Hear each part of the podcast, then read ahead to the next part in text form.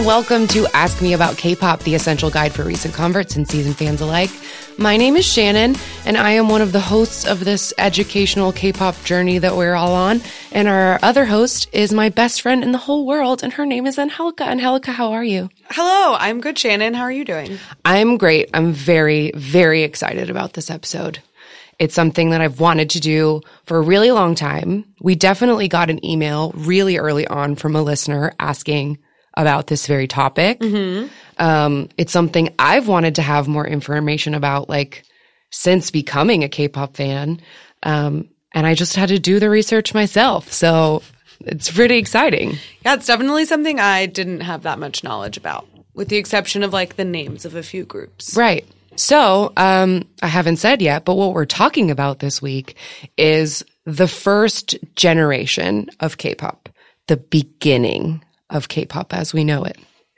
Um, K-pop generations are kind of an interesting thing and that they like aren't real, but they are. They're uh they're real because we say they're real. They're like money. They're Exactly. real. They're real because we say so. No, exactly. Um, there's no K-pop fans generally say that there's like three to four generations of K-pop yeah. at this time. But I guess to clarify, I guess what you mean by not real is that they're fan constructed concepts as opposed to like officially Yeah, yeah, yeah. recognized timelines from the companies Right. themselves. Yeah. No, the these- music industry of K-pop does not recognize these official quote unquote generations. Right. And I think, yeah, they're, they're kind of loosely defined, mm-hmm. but the like basic is the first generation is like 1992 to about 2002. And then the second generation is like 2003 to 2008, 2009, or some people would even say take it all the way to 2013.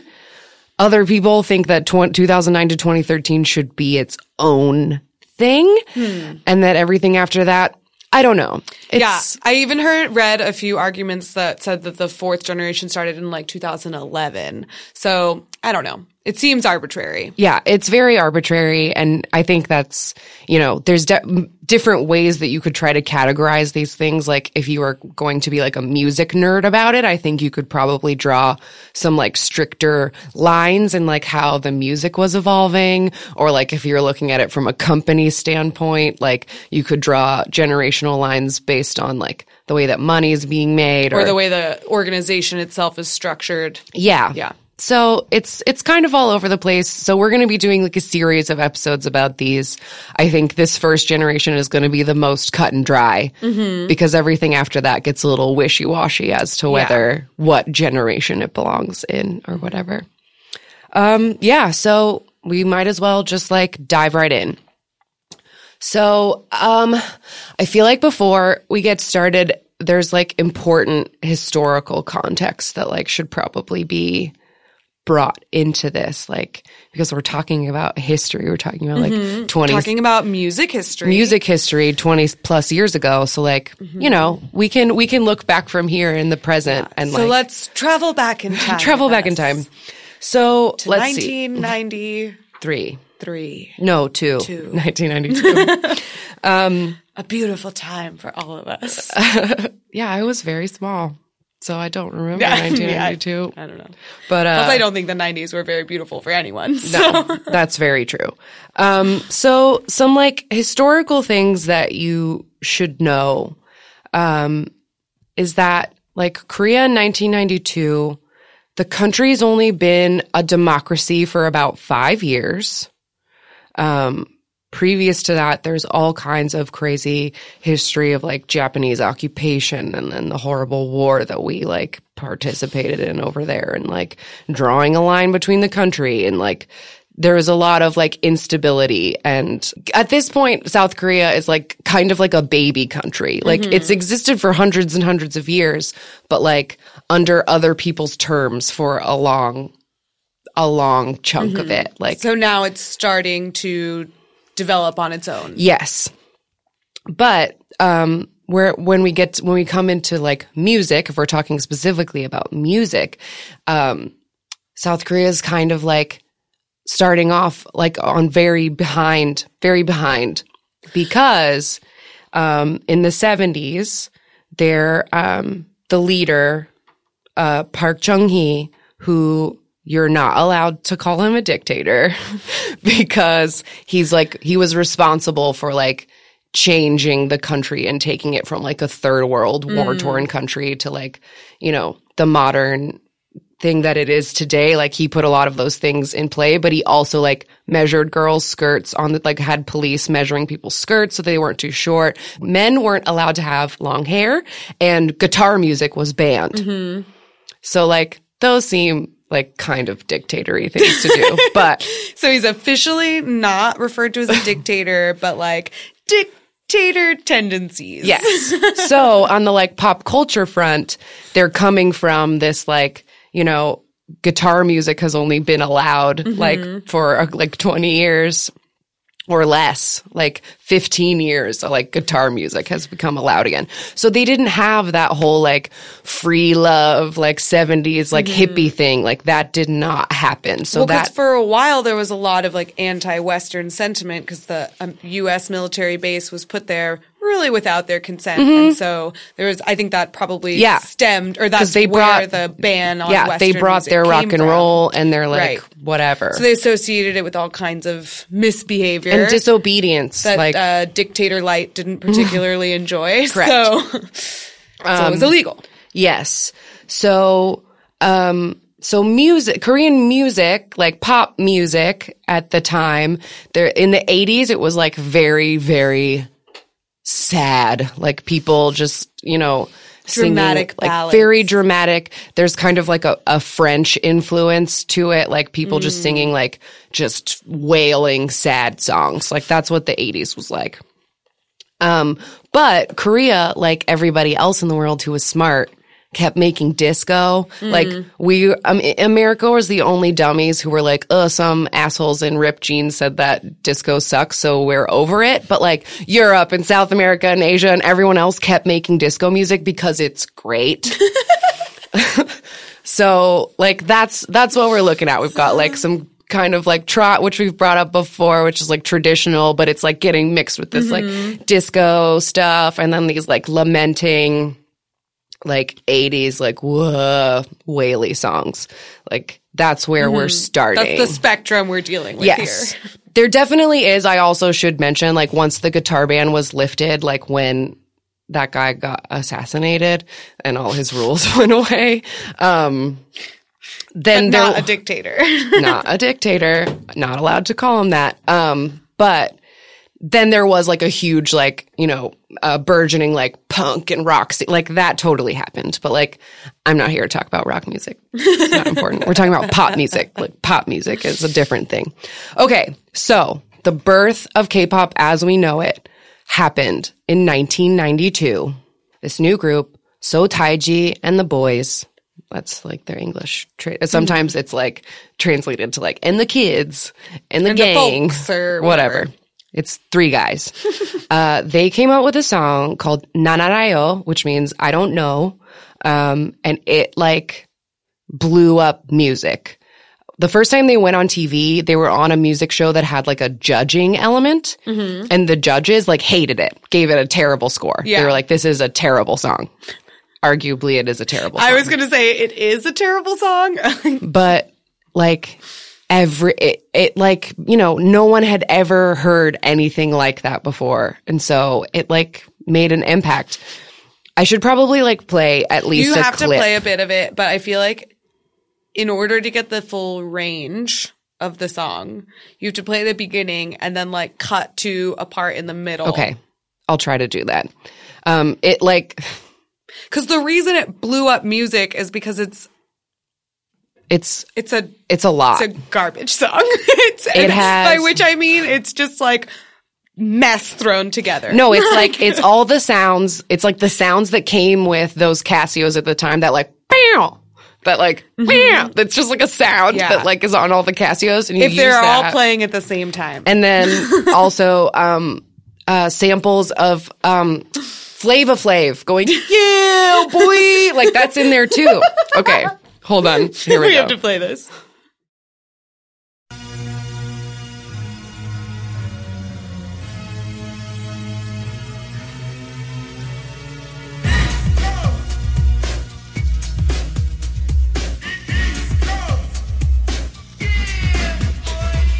There's the yeah boy.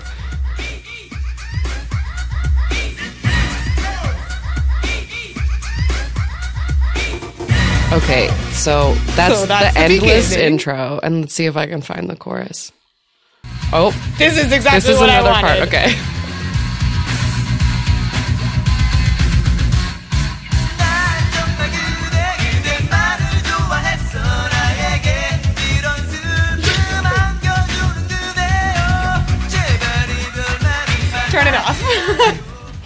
Okay. why the heavy metal though? like why it comes out? It's They were so, experimenting. It's so upsetting to me. they were experimenting. It comes out of nowhere. It's jarring, and then they still do the like kind of like bubblegum pop vocals over it. And I, No, it's very odd. I would have also judged that song poorly. Uh huh.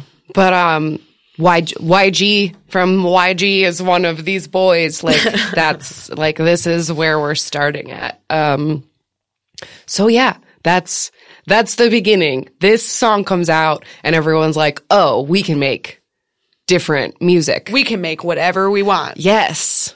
Um, but it sort of ta- it takes a minute for everything to like get you know off the ground because next like if we're going in historical context order like next is this group called do I think they would say it do D U X like that's how you French you would say it um no they said it juice Deuce. Deuce. So D U X. And this is like a hip hop duo. And they are doing slightly, slightly more cohesive version of that, but not Definitely really. more cohesive song melodically, I Mm-hmm. would say. But like, I watched that debut stage that you sent me or whatever, and they just kind of come across as like shitty b boys. And Mm-hmm. then I read, and then they were backup dancers originally, um, and then they be, they debuted as this duo. Um, But they get the credit for like introducing a new Jack Swing. to, Yeah, like, and hip-hop. Yeah. So there's like something more cohesive about it. But unfortunately, in 1995, one of the member, they like split up to do a solo project. And the day after Kim Sung Jae, one of the members, the day after his solo debut, he was found dead in his apartment full of animal tranquilizer. And like his girlfriend had bought animal tranquilizers recently, but there was insufficient evidence and it's still like a mystery that's never been solved. That's crazy. Yeah, mysterious death. So, Well, but not so mysterious. Like the girlfriend obviously did. I mean, that's what it sounds like. Why would you buy animal tranquilizers? I don't know if you like, maybe they like, uh, No, is she a vet? Problems No other, no other reason. If she's for not a drugs, vet, then, for getting high. But he's know. the only one who was full of them. Yeah, I don't know. I don't know. It's still it's still a mysterious uh, it's still mysterious river. So they were only around for like 2 years. And when like so now like How that ironic. Yeah, so now that like Deuce isn't around, then Turbo comes to like take their place. Turbo. Turbo is like another like two boy two boy group Well, they started as a duo and then they became a trio. and then back to a duo again. No, Maybe, they're still a trio because remember we saw them Oh, at. KCON and there's That's true. Um, still three. I wrote down Turbo. Thank you for Kim Jong Kook. Yes. So if you, uh, there's a Korean variety show called Running Man, and one of the cast members uh, is a f- member of Turbo. Um, but they sort of are doing their thing was like the hip hop with a little bit more of a dance beat. Um, my husband said that it was um, what it, Intelliopop. Is that how you say it? Like or. uh, It was some word I, for that is a word I've never heard. it was some before, so I word don't- for a specific time in Italian electronic music. I might have said it wrong, maybe, but like, Your husband's a nerd. I know. But he was like, but the beat is like that very like European club early Oh, yeah, yeah, yeah. 90s beat. I get you. So that's what that's what Turbo contributed to like the music scene. So like things are getting a little interesting um with that stuff. And then it all really you know becomes what it is when HOT debuts in 1996 because they were five boys like a boy band like the mm-hmm. boy band model that was being shopped all over the world at that exact same moment like mm-hmm. this is HOT is the first boy band. So like then it all then it all goes from there. But like the thing about I don't know how to talk about any of this without getting like all over the place, but like the thing that's interest what I think really separates the first generation from the second generation is that all of this is like insular to Korea. Like all of these groups got huge mm-hmm. in Korea and then started like a music scene and a fan culture that was specifically South Korean. And then the second generation starts when that stuff starts to spread outside of the country. So that's like the difference that we're looking at mm-hmm. is that all of these people were were famous, but like definitely not in the way that K-pop idols are famous now. Right. Plus, also because like the um, difference in the way that the music industry worked in the 90s, um, like most of these artists, their all of their sales and things were like based on physical album Mm-hmm. sales, um, and they some of them still hold records for like physical album sales because that's kind of all that their Yeah, album sales that was were. the only option. But then there's SES. Uh, when they came out, they were the first, they were like the girl group component Mm-hmm. to HOT is kind of how they were like categorized. And they were the first to debut and sing in Japan. Yeah. So they're like the the spreading did start a little bit towards the end of this generation, but, the thing, but there's really important Japan. I was just going to say the historical context. So like the SES was the first to perform in Japan because before then there had been diff- sanctions in place since World War II against like trade, um, and between Japan and Korea. Yes. Um, basically, all Japanese stuff was censored from 1945 till mostly 2004. There is still stuff that's like still standing, but basically, like co- Japanese comics, Japanese movies, Japanese music, like banned, not allowed, can't have it. Uh, Japanese movies could only be played in the movie theater um, after like 1994 or something if they had won awards at a film festival. That was the only reason a Japanese movie could be played. So like there is very like there's a lot of bad blood between these two countries and like if I was like a history professor I would love to go into that but I'm unqualified. Um so that like definitely has an impact on what the what the pop culture scene in the 90s is like um in that but I think because also I think a lot of like teens at this time were like desperate for Japanese stuff. The fact that it was illegal made it Probably, yeah. cooler. Like if you knew a guy who like went on vacation and smuggled some comic books home, like that's the coolest dude in school or whatever because he has contraband. Like yeah, so that like makes an impact on how everything uh, works. So, um, what else? Who do I want? Do I want to? I mean, do we want to talk about like the style of music, some of the concepts, or Yeah, like, yeah, yeah. Let's- videos, that's- how okay. the sort of like style and aesthetic? That was the intention was- of this episode was to go back over some of the topics that we've brought up in the previous 17 episodes, but apply it to this period of time.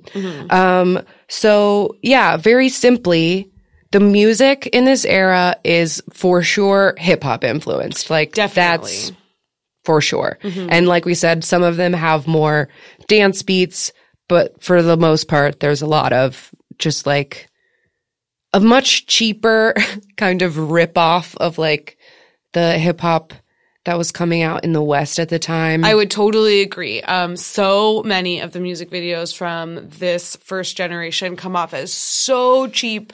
It's like kind of embarrassing and hard to watch. Um, there's what the uh, Roo'Ra. I love them. I've decided that I love them. I firmly decided I did not. I was not a fan. So this was a very early group, mixed gender group, mm-hmm. super early on, two guys and two girls, and then one of the guys left, and then I think it became three girls and one guy. Yeah, one of them went to prison for Um, Right. sexually assaulting yeah. minors. Yeah, they're bad. Like there's there's a bad. I I get that. Yeah, yeah, yeah, yeah, yeah, yeah, yeah.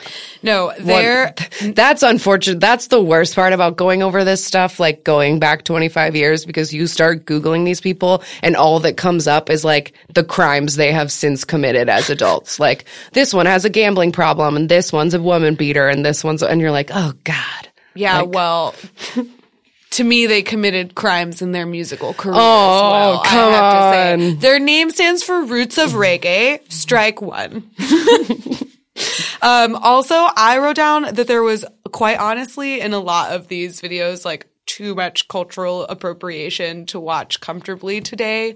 Um, Roo'Ra is one offender, lot of braids and terrible Mm-hmm. hairstyles, but I also found a group called Chakra. Did you come across them? No. They were from 1999 to 2006, and it was written into their concept that they made quote unquote Indian inspired dance. Oh, yes, I did see that. I did see Except that. Except that they like can't decide which type of Indian they're Right. supposed to be. I saw that, like, Native American because they have the bindi and the like turquoise Oh Native my American God. jewel. It was horrible. oof. Oof, oof, oof, oof, oof. And then I listened to some of their music, and it has It neither a type neither. of Indian influences. Like it's just in the terrible jewelry. Ugh, it was rough. That was Yeah. rough. So yeah, the um, on But the top. Roo'Ra was the first to sell one million albums in the like hip hop slash dance genres. They were very popular. No, they were. I did not enjoy them. they I there's there you have this one song that's called The Angel Who Lost Its Wings and it's just literally like the same minute of music repeated four or five times. It's the most it's the longest and most repetitive song I've ever heard, but like I don't know. A lot of this music grew on me this week while like doing this research. I I would watch something and be like, "Ew," and then I'd have it stuck in my head later and be like, "I don't know, I don't hate it."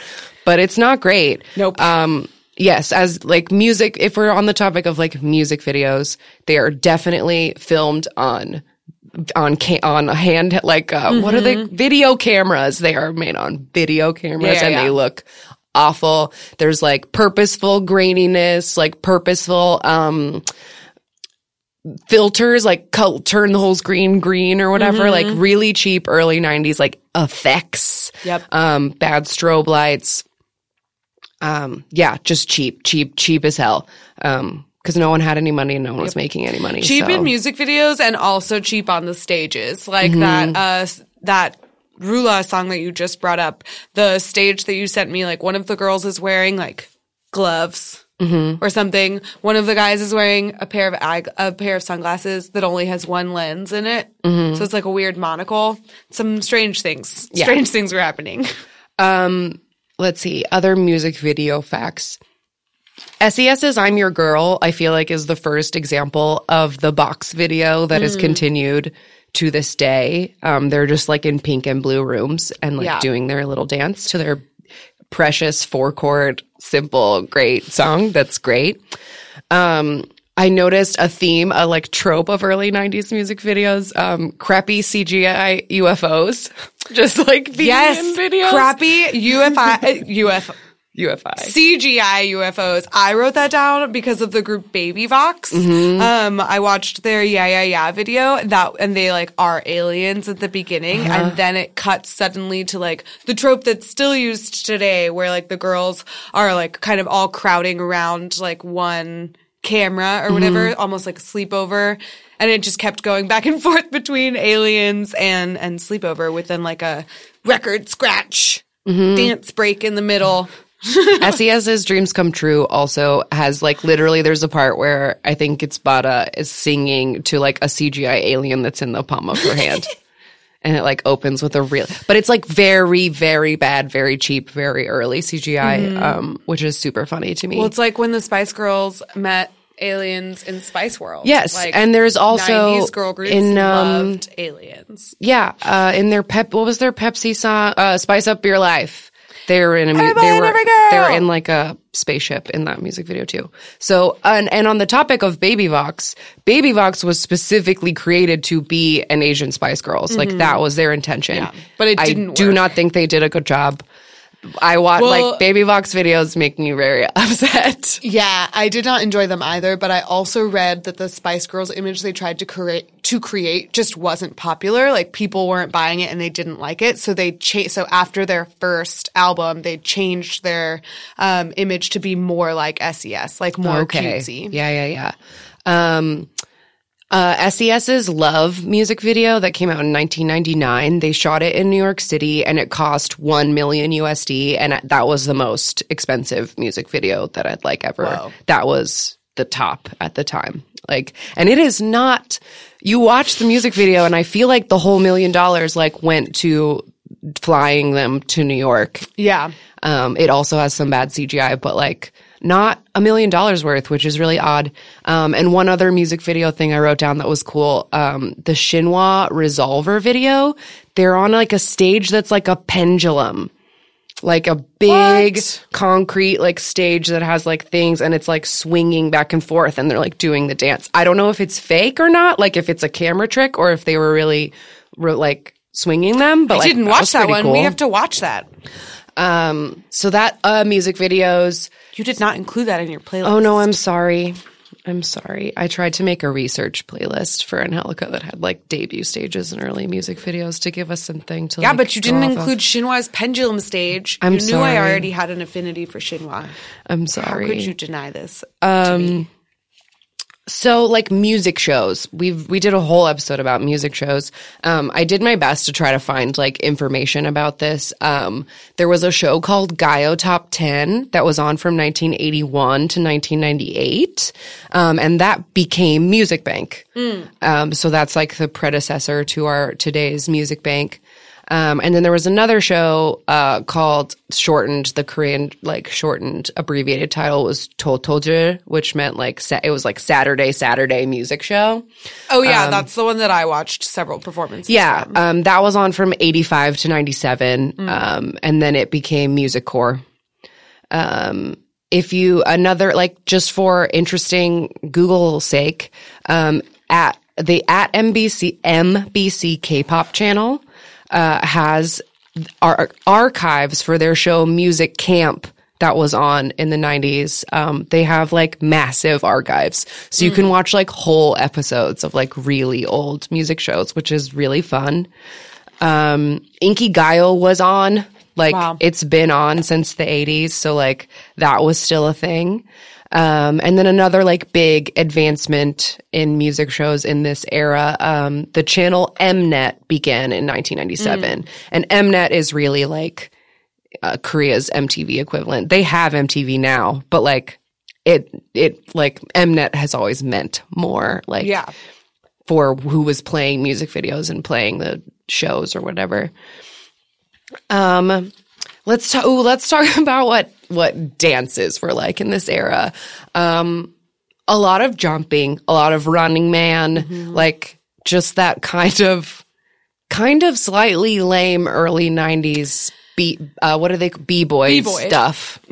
Yeah, that's what I was saying with like Deuce, uh, Deuce, Deuce, Deuce, uh, that they came across as like shitty b boys, and like HOT, like what they're dancing is a lot of like jumping around, Big with, like arms, big like, really big and arms. just like high knees, um, which is why I think that I when I did go back through these, fell for Shinhwa because they actually dance. Um, I feel like they were the first to show the dancing that like K-pop idol groups would eventually become. Like they're sort of the first example of that because they actually had more complicated footwork um, and more like continuous dancing throughout the whole thing. Whereas the other groups, I thought mostly did like if someone was singing, that person is not really moving at all, and like the other people are kind of doing something in the background. They would take like specific chunks of the song yeah. to dance. So the dancing is very interesting. Um, something there's it's it's never sexy, never ever. Yeah. Like nobody's doing any kind of body rolls or anything suggestive. Like just jumping around. That's all that's happening. Till you get to Shinhwa. Right. But Shinhwa's later is what I'm trying to say. Um, but especially in the case of girls, nothing sexy is happening. Like, Yeah, I, not in terms of like the actual moves that they are Right. doing, but I would say that like SES was very much styled like TLC Mm-hmm. with the like baggy pants and a lot of crop tops. Like the um, what was that music video that you included in your play? One of the music videos you included in your playlist. Um, it looks almost just like that scene from Unpretty where Mm-hmm. they're wearing like the pajamas that's only top buttoned at the top. Mm-hmm. It's like Yeah. shot kind of from below. in the that's same I'm way. your girl, and they're Yeah. in white, like big white baggy things.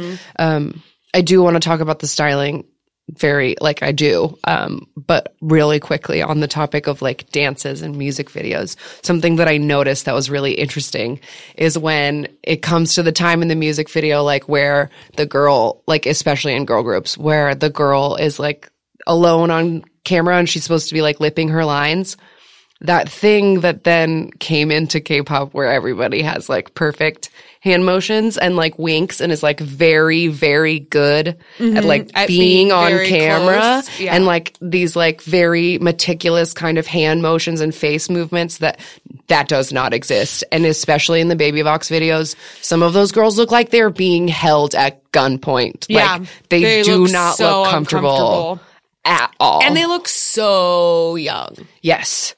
Yes. Um, that's definitely okay. Wait, I want to talk about I want to talk about clothes, uh, what everyone looks like before I get too far into like anything else. Um, because you brought up the bag, so like baggy. Everything is so baggy. At least on the bottom. the biggest. Everyone has the biggest pants. Girls and boys. Everyone's got giant pants on. Yep. But the girls will usually have little shirts. Yeah, which was like totally my favorite. Like in 97, 98, exactly how I was dressing. Biggest pants, tiniest tops. That's like all I wanted. It was great.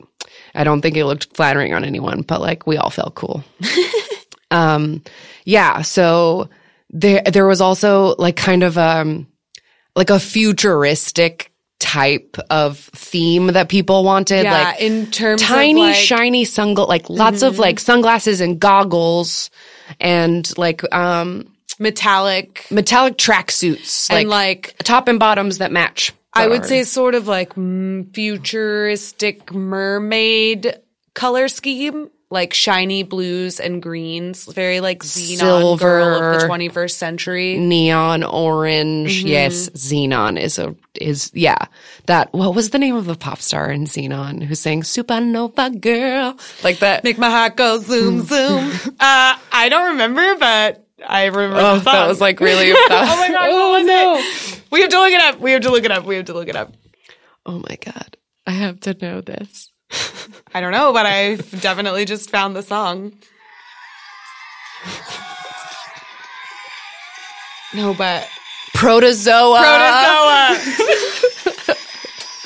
Yeah. Okay. So there's a lot of people looking like protozoa in Zenon, like for sure. Yeah, yeah, yeah. Um, the hair, the hair is so awful. yeah. Um, but it's also like again, it was trendy as hell. Like just so many bangs, like as many like little framey pieces as you can like leave on your face, and then you take the rest of your hair and make it as big as possible, as big as possible. And that was for and- boys, boys and, and, girls. girls. Yes. Both of them.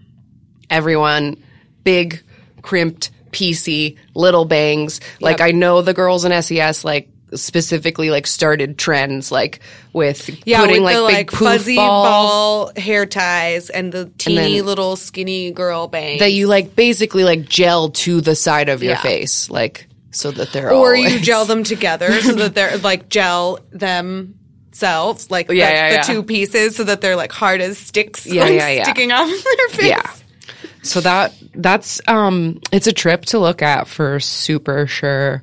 Um yeah everybody just had like real long bangs and uh yeah that was rough. Um what's what what else have we talked about in previous episodes? Um on the topic of concerts um, the very first Dream concert was in 1995. And the Dream concert, I thought that like maybe someday, and maybe someday we can do like a whole episode about the Dream concert. Um, but it's like a yearly concert, started in 1995, that's like a, a showcase of all of the like popular artists at the time, and it's like supposed to be for the youth of of South Korea to be like, you can dream, like here's your concert, and it's like it's Didn't be- it just happen recently? yeah, it happened two 2000 days yeah. ago. So yeah, like it's dream concert time, but the very first one was in 1995. So like that starts a thing. Um, that crazy. I, did you watch that video I sent you of JYP in his little white shorts? Because that was at a dream concert. Yes, I did.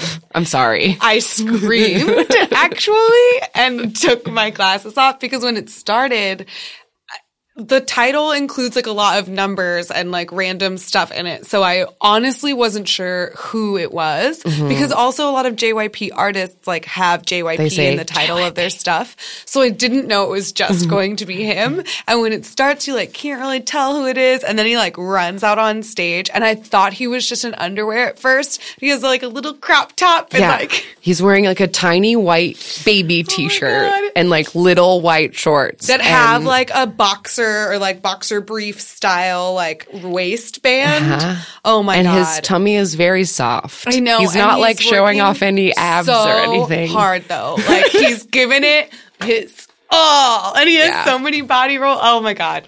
But bless Yeah, Bless his little heart. On that on that topic, I will say that like just a quick a quick detour. Like on this episode, we've mostly been talking about like when we're mostly going to be talking about like groups because I think like K-pop groups is what like.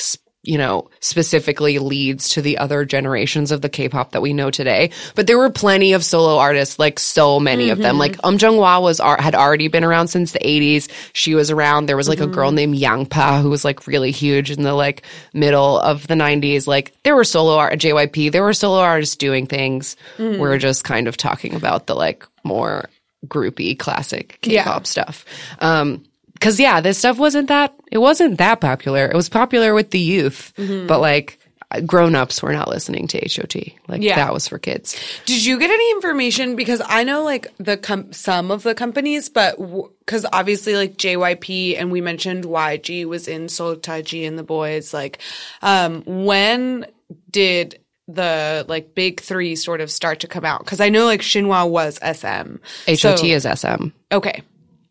So it was that early on. Okay. Um, a lot of the other companies that I like found in my research that were representing groups at the time, like had like during this time folded or were brought into or like absorbed into other companies. Mm. Um, because another historical fact, I was about to say fun, but it's not a fun fact at all. Um, in None 19- of our historical facts. have no, they fun. haven't. They're not fun. Um, in 1997 was the um, the Asian financial crisis, or sometimes called the IMF crisis, mm-hmm. where basically Thailand's economy completely crashed, and then it just like spread all over Asia and South Korea was like very deeply affected. Um, so their economy was like in the toilet in 1997 and all the countries needed to be bailed out by the International Monetary Fund. So it was like a big, it was a big deal that they needed to be like rescued. Um, so a lot of music companies folded that year. Um, and then like bigger companies were able to scoop them. So anyway, what were we talking about? I was talking about concerts a few seconds ago. Um, just like the concert, dream concert. the dream concert it's was because of JYP. We got to Yes, oh, because JYP of JYP and and his his shorts. whiteys. Um, yeah. So the dream concert is a big deal. Again, I really think we should do an episode about it someday because a lot of things have like happened at it and it's a very specific thing. But that's when it started. So that's like a sign of uh, of the times.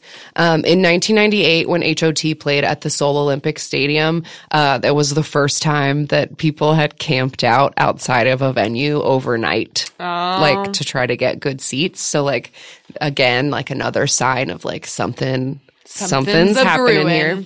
Um, and just like a fun fact for like 90s stuff, um, back in these days, concert tickets were purchased at the bank. Huh. So uh, fans would line up outside of like banks on days that tickets went on sale, and that's where you had to get them because there's no Ticketmaster or whatever online. you gotta go somewhere physical. bank. But yeah, That's the bank. Very weird. You wouldn't sell them at like the actual venue. No, at the bank. I don't know why. So But at the bank. Um, so, um, well, okay. Another thing that's very interesting and that's on the same topic is that like how fan culture was different in this first generation.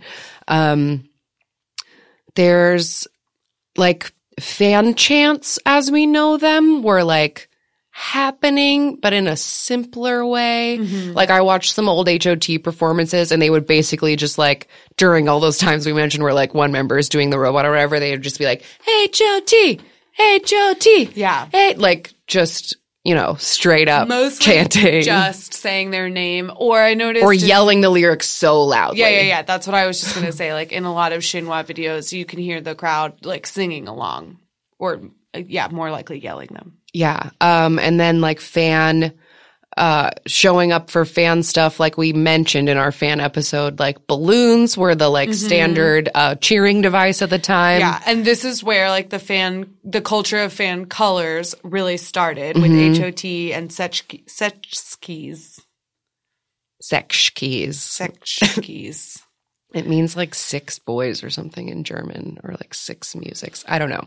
Anyway, um, so we got like balloons. There's also like ponchos. People are wearing ponchos and colors. Um, and another thing that I noticed when like looking through like old archive pictures and stuff, people would get like, um, like it looked like a towel or like a sheet and they would, it would be printed with like a full color like picture of their bias or like their idol group or whatever. And then they tie it around their neck and wear it like a cape. So you'd have like a cape that was like a giant picture of like Tony from HOT or whatever. wow. Um, which I thought was super cool. Um, How would they print that? I don't know. I'm, I mean, I'm guessing you, specialty print. It's like I got your pretty shirt made. Like you can Yeah. get pictures printed onto fabric. But yeah, I just thought that was super interesting. Um, So specific to Yeah. make it a cape. Um, the Daum Cafe that we like spoke about um, in our fandom episode that's like still used today um, was created in 1997. Um, and at the time, Daum was like AOL, where it was like the only way to get on the internet was through this like very specific portal. I'm sure we have less listeners who are very young and do not remember this kind of internet, but like you used to not be able to just like open a browser window and look for stuff. There was like a specific like app kind of like format of how you got to the internet and Daum was like that. So it existed like during the HOT, Sechskis, whatever. But I couldn't find any specific information on when the first time a company like officially set up a fan cafe. Um, but since this was just basically like old school chat rooms and old school forums, there was plenty of fandom chatting happening already, but I don't know. I couldn't find when it became official. But an official thing that they did have back in the day, which I think is so precious as a way for fans to get updates from their idols and like hear for them, is there were like, there was like a, um, not a toll free. What do they call those? Like the numbers, those old timey numbers you would call and it would charge you money or whatever. Oh, a collect call? Yeah, or not like not a collect call, but there were like these things in the 80s. We had them here too, where it would be like you'd call like 1 900 something and then it would like charge you. A lot of them were sex lines, but a lot of them were also like call this and hear a joke, but like it would come up on your phone Oh, bill yeah, that you yeah, call yeah. these. Okay, so Or they like we, I think what we had in the U.S. was all the Miss Cleo like. t- yeah, psych- uh, okay, like call a psychic lines. hotline or whatever. This was similar, but it was like basically like a voicemail box for your group. So you'd call like the Sechskis' voicemail, and then one of the boys would be like, "Hey, it's me. Like our album comes out in two weeks. Like hope you're excited." And that, so like that's how they got it. They would like leave little messages on like a voicemail that you would call. Oh my god! If if our groups had done that here in the U.S., like if the groups that I was a little fangirl of had done that, oh, I would Yeah. have spent my. I would have gotten in trouble for how. Oh, often I it. absolutely. Um, another fan culture thing that I wanted to know so badly. And this, like, this episode took a lot of research, you guys, because this is like a time period where, like we said, this music wasn't leaving Korea. So there isn't a lot of like international eh, like English news about this stuff. There's a lot of articles of like here's some groups you should remember, mm-hmm. but they don't have like information about like what it meant and like what was on TV and like what they don't have that stuff cuz it doesn't really matter in today's K-pop world or whatever. So, but I am so curious. So I spent time translating things and pausing videos and zooming in to like look for names of people. Like I did some deep deep research to find out these answers to questions I've always had. And a question I've always had was, what was the Korean equivalent of like Tiger Beat? Oh. For again, if we, I know we have really young listeners. I've heard from some of them before. There used to be these things called magazines. it was like a little cheap paper book. Um, but specifically there were all these Tiger ones called like Tiger Beat. J14 Yes. and- And, basically, No, dude, they still make do those. they? Yes. Do your kids I have saw- them? Or No. Um, but my, I saw one at, uh, at Avon's, like in the checkout line, um, because they still even sell like Archie comics in those, Oh, in right. those checkout lines. But you know who's on the cover of those fucking Teen Beat magazines now? Shawn Mendes? No, dude, YouTubers that I've literally never YouTubers. heard of. Wow. Yes. Oh my God. Yes. Okay. That's It's very upsetting. It's wow. very upsetting. Okay. Well, yeah. So these magazines, they basically just exist to have like pithy interviews and just Yeah. like a million posters and things you can pull Jonathan and Taylor cut out. Thomas shares his favorite kind of pizza. So I wanted to know really badly if these existed in Korea, and you bet your ass they did. and they these are the names of some of the magazines that were full of posters of boys. Um, Junior, Ju- Junior, Junior magazine, Jang with an exclamation point, which means like the best. Nice. Um, and then Pastel was a really popular one. Um, and then Yo Tomato was another one. Yo, tomato. Yeah. Um, and you can find old copies of these on eBay and stuff. Like people have a lot of them. They look really crazy. Um, but those magazines were so important to fan culture at the time because like the internet doesn't exist the way that the internet exists now. Whereas you check your Instagram and you're getting like, or the fan cafe and you're getting official picture updates all the time. Like most of these pictures only existed for these dumb magazines. Like, mm-hmm. whole photo shoots that you would only see if you bought the right copy of Junior Magazine and like how exciting like you'd have to buy a real book and like open it to like see pictures of your idol like I find that really adorable like I don't know. It seems like it just feels charming. Like that things were only in print and that like music videos were only on TV and all like I don't know. It's all just very nice and old-timey and sweet. Um, some other fun facts about this generation. Um, in 1998, Sechskis put out a movie called 17, and they were the first idol group to put out a movie, like a Movie like A Spice World. Sure. Um, this entire movie is on YouTube. It's like 80% sub too, if you ever want to watch it. It seems very bad. Like they cannot act. Um, the plot, I couldn't, I was scrubbing through it. I couldn't get any grasp on the plot. Do they play themselves? No, they play like one of them definitely plays like a dancer character, but I feel like they're just supposed to be like boys in high school, but there's like smoking and drinking and hardcore making out and everyone has a motorcycle. So there's like a lot of motorcycling. Um, Jiwon, who's like the only member of Sechskis that I like know, uh, his character in the movie has the exact, him and his girlfriend have the exact same, like part in the middle, long haircut with the chunkiest, chunkiest highlights. Both of them. Like they're supposed to be a couple and they have the same haircut. And They you're have a like, couple haircut. it's crazy. Um, I couldn't figure out what this movie was about, but it looked really bad. Um, but that was like And a had thing. hardcore making out. Like, Yeah. that's very surprising, Yeah. especially since such, such they were um res- had some of the hardest fans. Yeah, they definitely did. Um, and then two years later, HOT also made a movie. It was called Age of Peace, and it was about soccer players in the future. Great, right? Um, Amazing.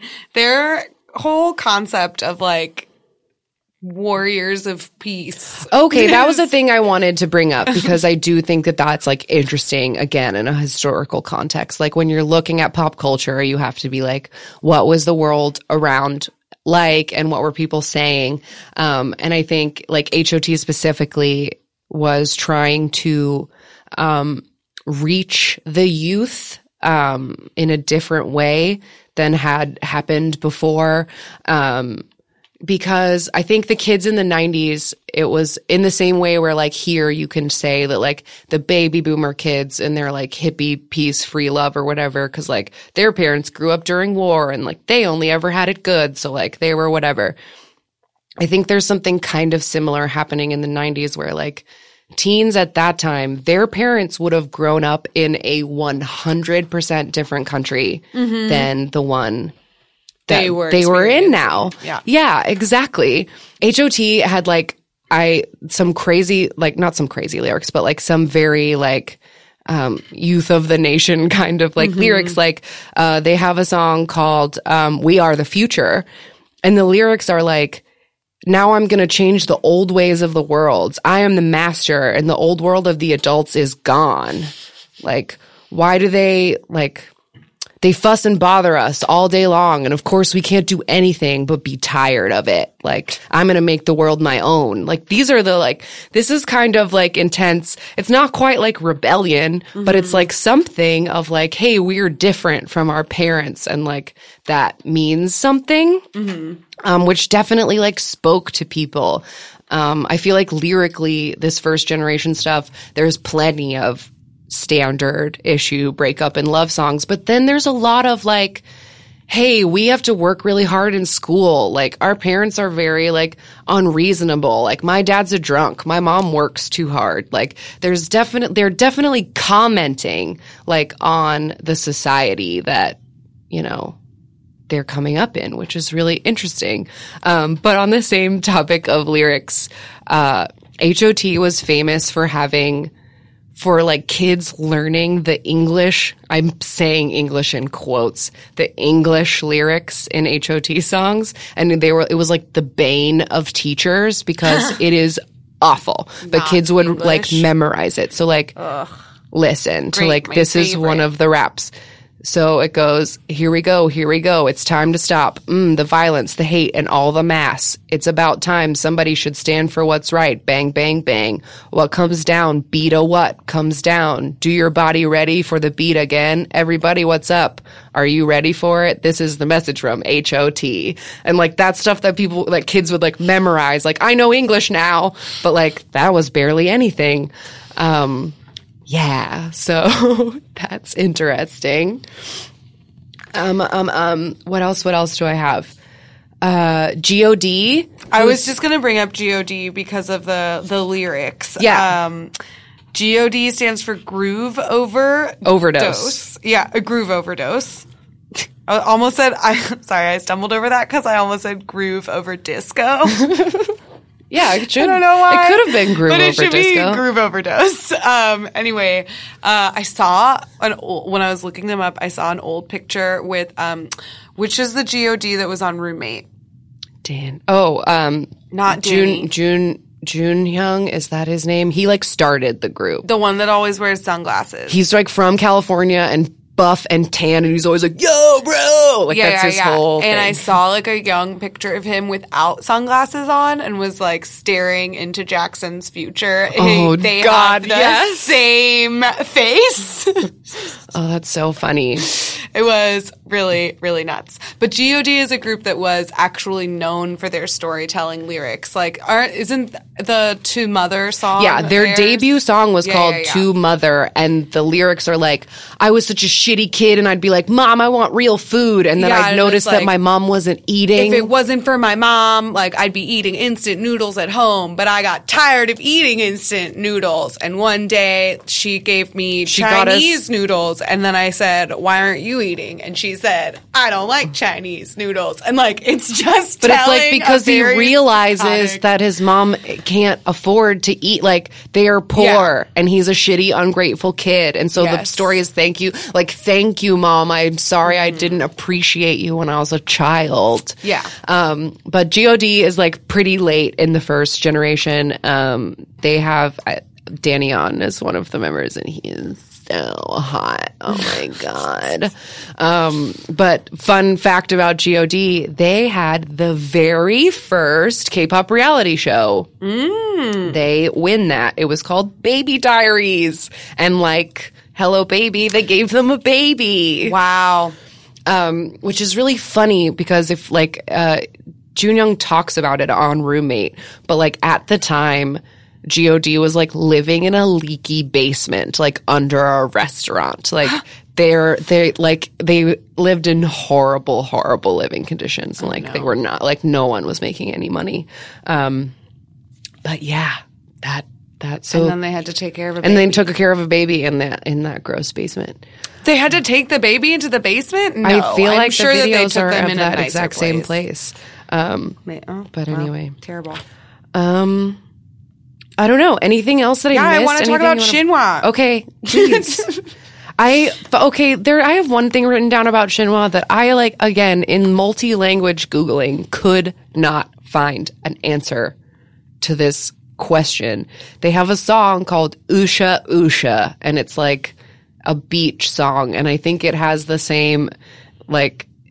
It, there was a there was also like a, a there was something going on at this time where people were taking like like public domain music like ode to joy or like green sleeves mm. or whatever Oh, yeah, yeah, and then just like writing a bad pop song over it Yes, I was gonna ask you like, what is the song that's at the beginning of it? Um, of usha usha it's do a diddy diddy dum diddy do is what they're doing in that one oh, that's what it was. I couldn't put my finger Um, But when you look up this song, it was like supposed to be their like second single or whatever. And then all the internet kept saying is that the year this song came out, there was a tragic water incident at the Oh, beach. yeah. And then everyone associated the song with some kind of Yes. beach tragedy. But the only thing that I it, it was ever referred to as tragic Yes. water accident. I told you, and it doesn't even the Korean Wikipedia said tragic water incident yeah, and yeah. did not link to any kind of mm-hmm. news. Totally,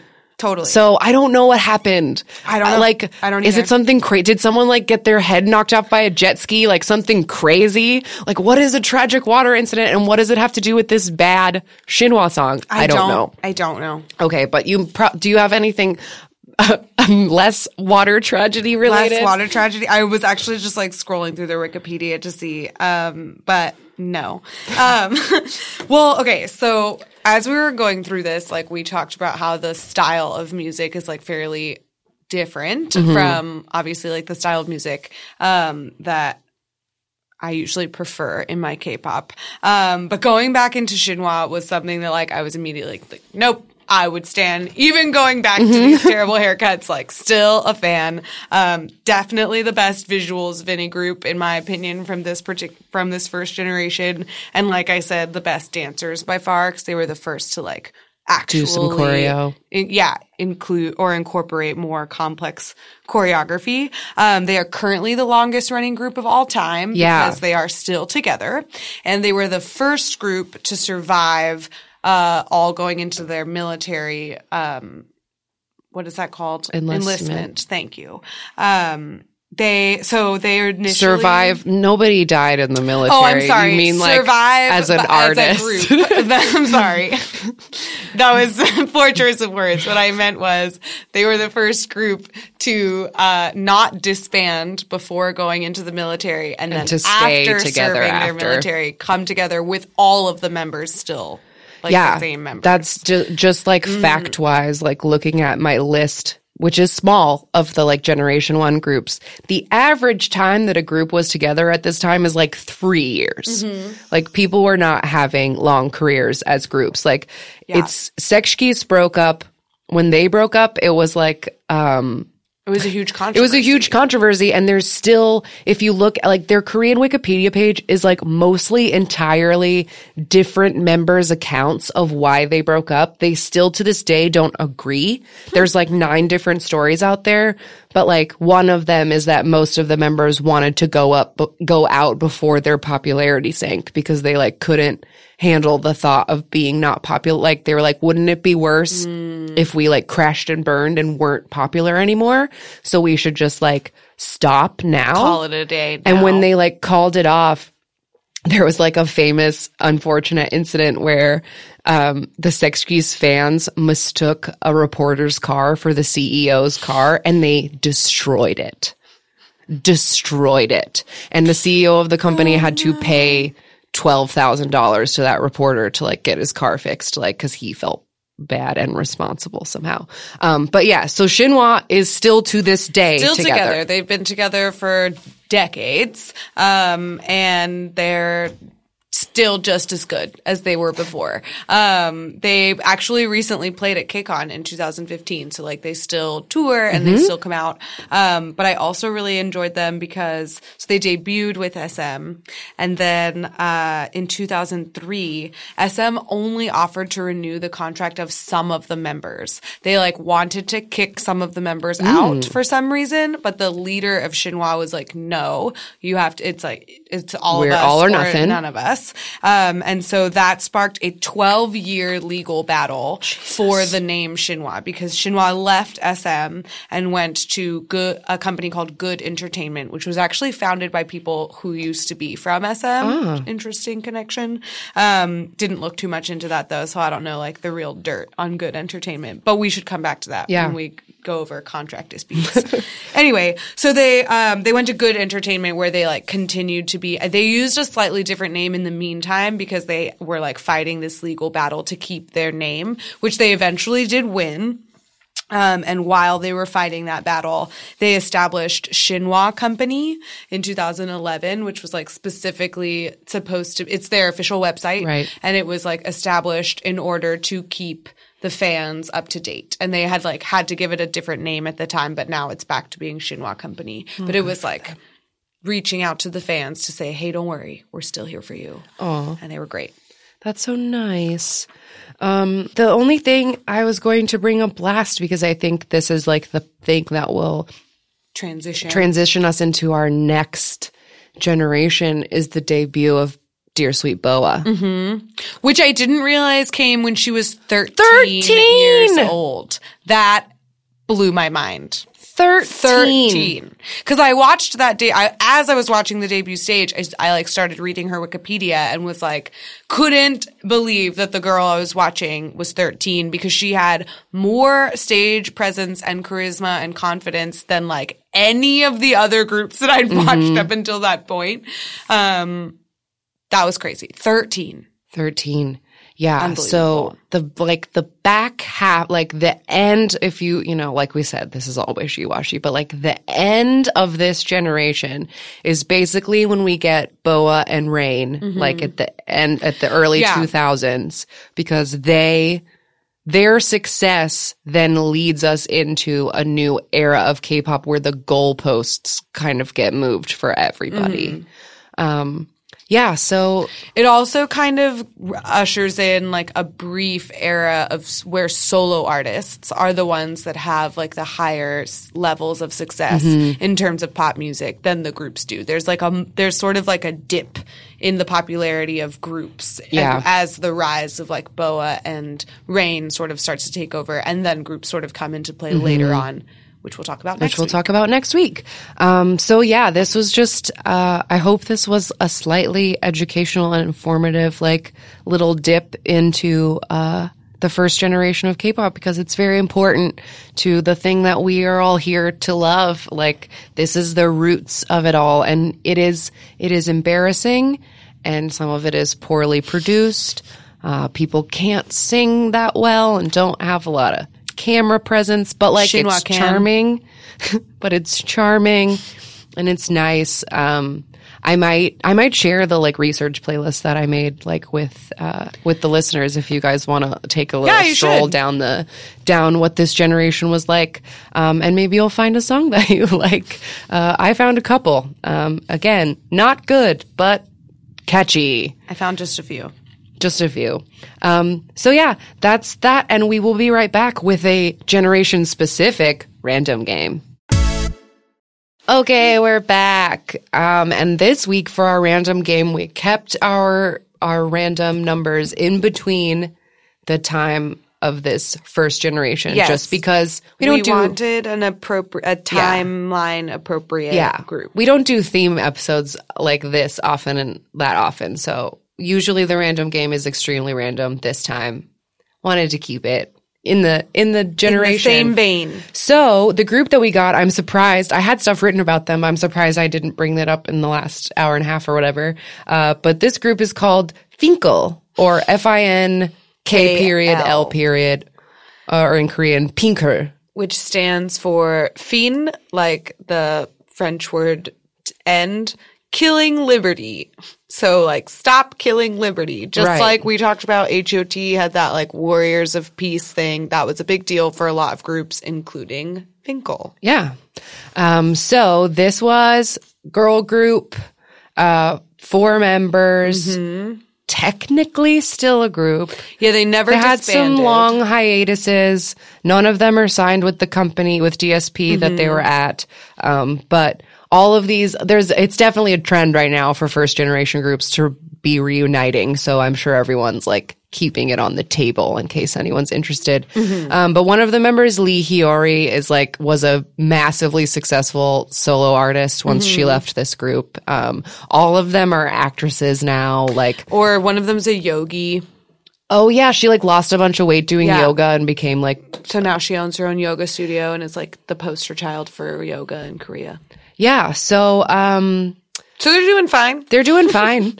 um but yeah, this was yeah, a little four member girl group. They debuted in 1998. Um I feel like they in our research and things that I watched, it seemed like they definitely maybe had some more talented singers than like Yes, some I of the agree. groups that Lee came before. Hyori they. is a great singer.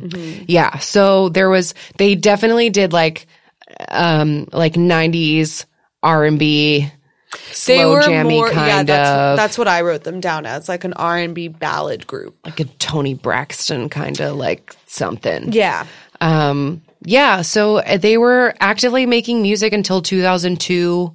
Um, and then they put out like a final album called Forever that was very dramatic and sounds like the Spice Girls last album, which was also like called like Goodbye. Like, Mm-hmm. you know, you got to end it all. And then they were on indefinite hiatus, like, which is what then. they're currently on. Um, but yeah, what we're the video that we're going to watch um, because we had to again abandon our random game rules because for pre YouTube groups you just got to find a popular song because view counts yeah, don't view matter. Counts don't count. Um, but their first two albums did peak at number one. Yeah. So we chose a song that was from their first album. Yes. Um, and the song is called "To, to my, boyfriend. Um, so let's give this a shot. I hope that the audio quality isn't trash. Here we go.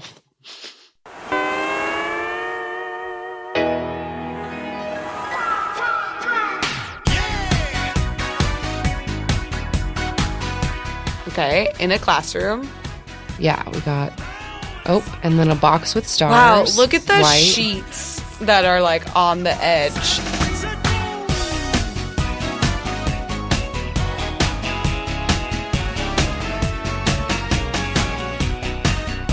Um, very lame dancing. On, I'm sorry, I feel a little speechless. Um,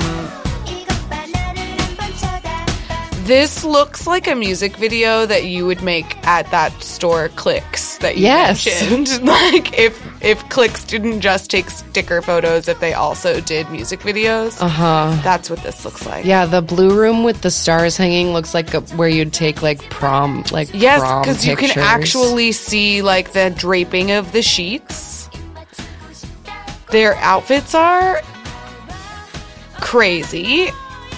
But look at how many bangs are in her face. So many bangs in her face.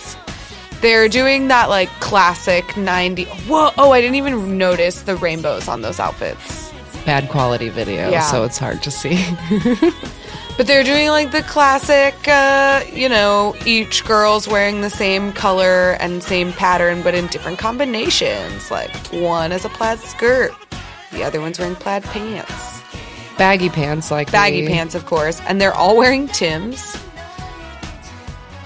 I feel like the rest of their music didn't have this vibe as like I feel like the Mm. other video I watched was like that equivalent of that like 2 a.m. we watched last week of Yeah, them yeah, like yeah. crying in the rain. Especially because we described this group as singing like R&B ballads and this is neither of those things.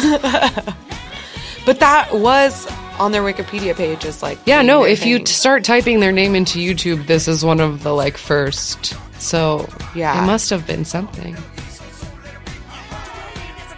Oh, look at that green screen.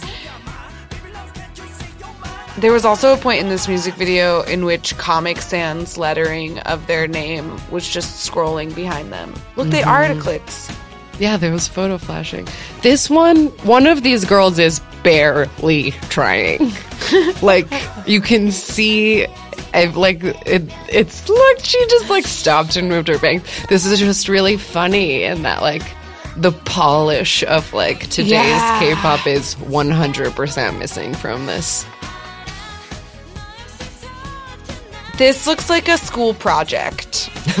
yes.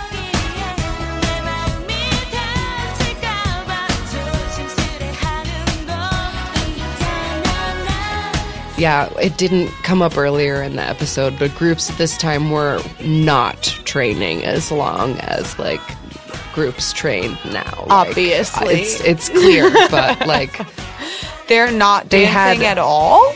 the companies hadn't perfected their factory model Yeah. yet. It was coming together. No, so. this was like an even less effort Backstreet Boys, which I feel like Backstreet Boys was just like someone drove a truck around Florida neighborhoods and we're like, you get in the back of the truck.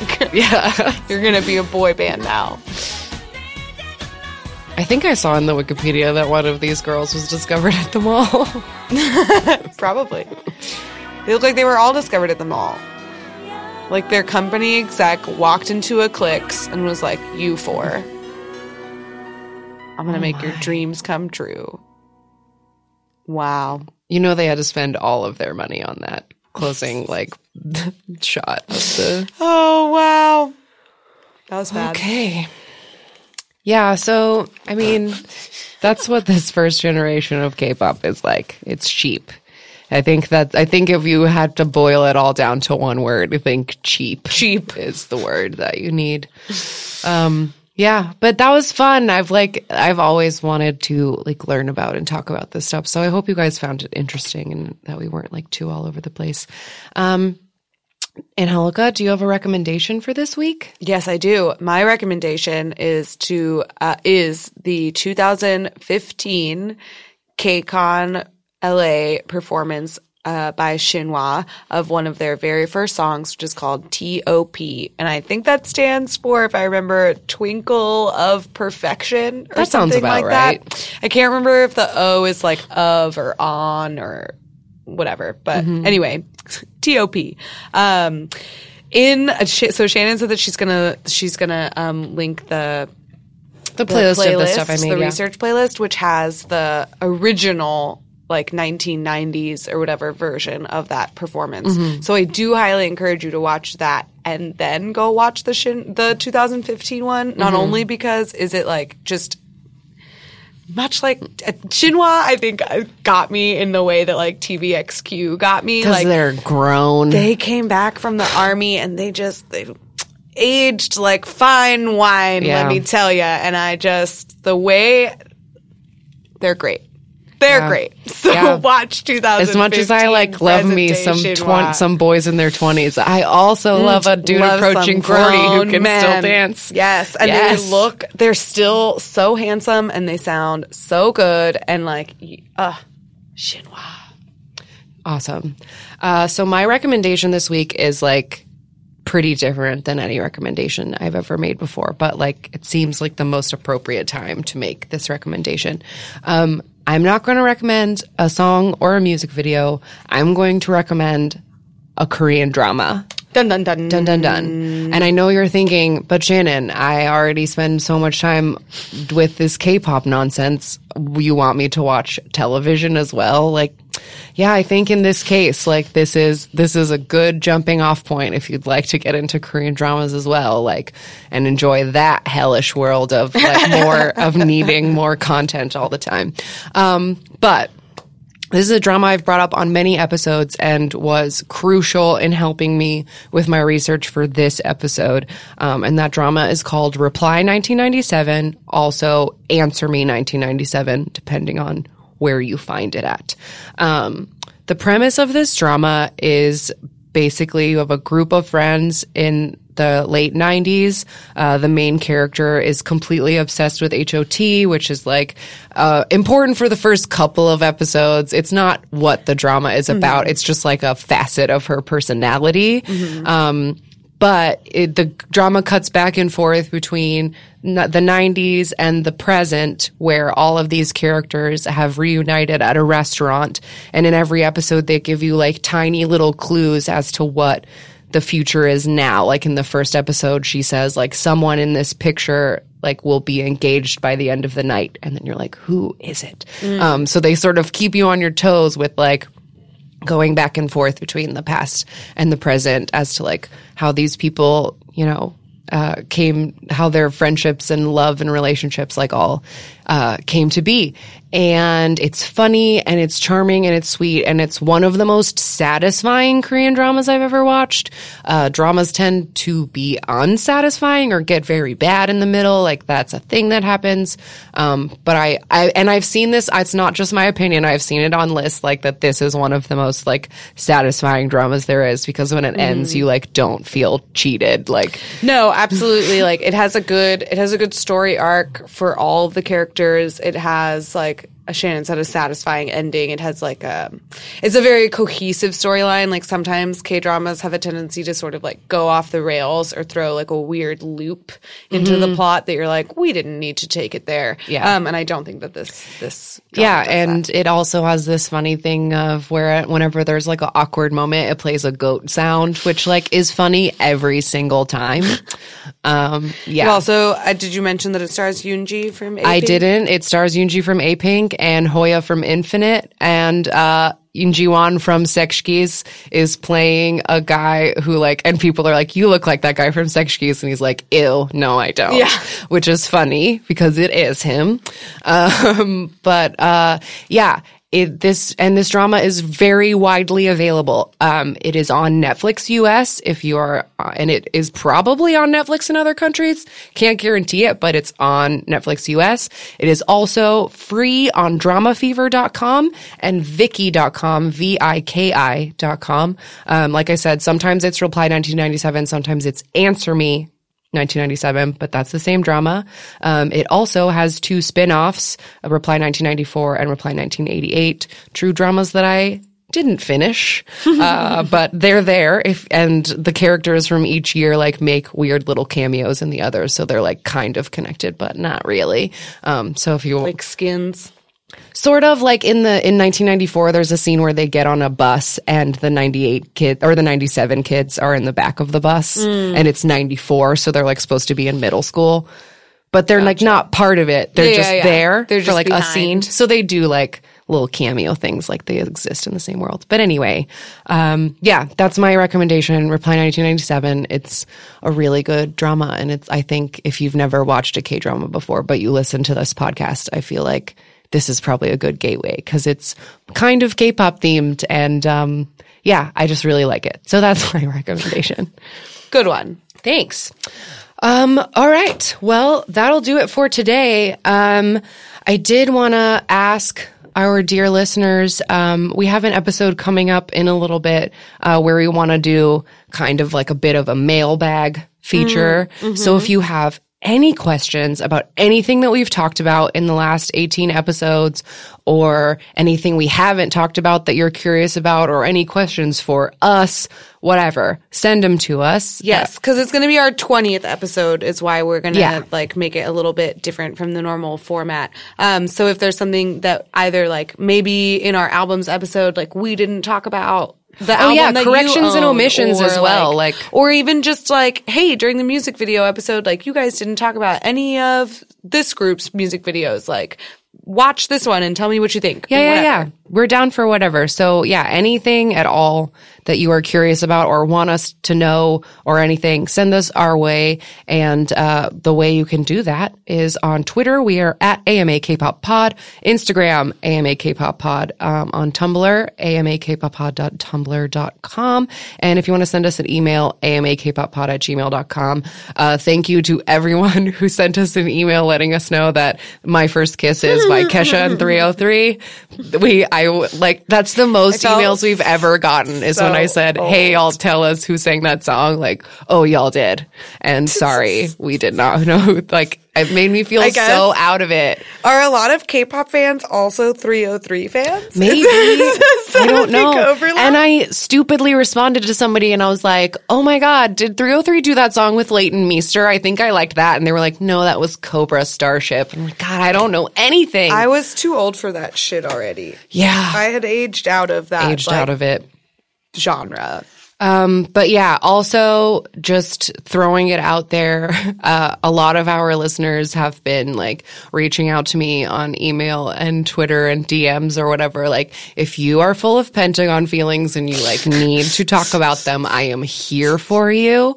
Like, some of our listeners can attest. You can send me a really long email about Pentagon and I will send you one back. Like, Oh my god, I read that reply that you sent the other day to that to S- Sarah about your all of your. I read your whole list. It was so funny. Yeah. Shannon's overflowing with Pentagon feels. I kind of appreciate that she's not unloading them all at me because I haven't had the time Yeah. to like fully invest in them yet. So please reach Yeah, out. To so that's what that I'm she asking. Doesn't, doesn't dump it on me. There are goodbye. I'm not prepared. There are goodbye stages happening right now, like acoustic versions of Shine, and I'm like hyperventilating at all times. Shannon like, just and started sweating. I I did. Um, and by the time this episode comes out, like.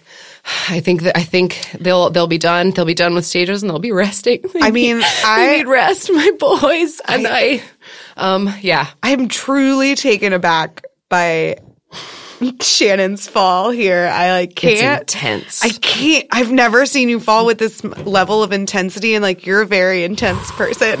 I know. and so to for, and I've seen you fall. Like we've fallen together in so many different ways, and this is like a whole new level. Shannon showed me her phone the other day. Oh my God. And she changed it. It was Lay, and now it's E'Dawn, and wanna. Shh. you guys, I couldn't believe it. This is a big deal. I don't want to talk about it, but I do want to talk about it. So if you want to talk about it with me, you know where to reach us. Oh, Shannon's crying now. Oh my god. Okay, we gotta go. I need to like I need to splash some water on my face. I'm so upset. Uh, we love you guys. Thank you for listening. We'll see you next week. Bye. Tonya, and you're our inspiration.